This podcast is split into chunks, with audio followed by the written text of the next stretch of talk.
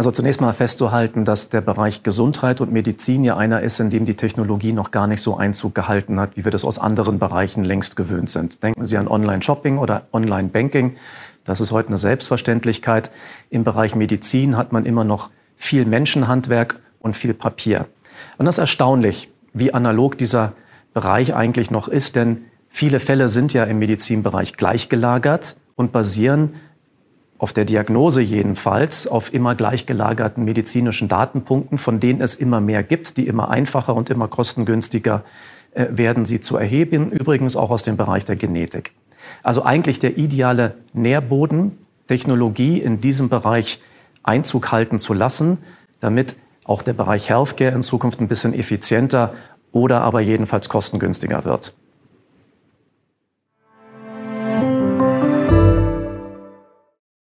Investieren birgt Risiken. Der Wert einer Anlage und Erträge daraus können sinken oder steigen. Investoren erhalten den investierten Betrag gegebenenfalls nicht in voller Höhe zurück. Die frühere Wertentwicklung ist kein verlässlicher Indikator für künftige Ergebnisse. Soweit wir in diesem Dokument Prognosen oder Erwartungen äußern oder die Zukunft betreffende Aussagen machen, können diese Aussagen mit bekannten und unbekannten Risiken und Ungewissheiten verbunden sein. Die tatsächlichen Ergebnisse und Entwicklungen können daher wesentlich von den geäußerten Erwartungen und Annahmen abweichen. Es besteht unsererseits keine Verpflichtung, Zukunftsaussagen zu aktualisieren. Die dargestellten Einschätzungen und Meinungen sind die des Herausgebers und/oder verbundener Unternehmen zum Veröffentlichungszeitpunkt und können sich, ohne Mitteilung darüber, ändern. Die verwendeten Daten stammen aus verschiedenen Quellen und wurden zum Veröffentlichungszeitpunkt als korrekt und verlässlich bewertet. Bestehende oder zukünftige Angebots- oder Vertragsbedingungen genießen Vorrang. Die Vervielfältigung, Veröffentlichung sowie die Weitergabe des Inhalts in jedweder Form ist nicht gestattet, es sei denn, dies wurde durch Allianz Global Investors GmbH explizit gestattet. Für Investoren in Europa exklusive Schweiz.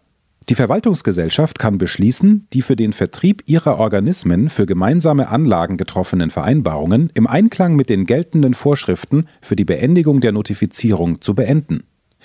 Dies ist eine Marketingmitteilung, herausgegeben von Allianz Global Investors GmbH www.allianzgi.de. Eine Kapitalverwaltungsgesellschaft mit beschränkter Haftung, gegründet in Deutschland.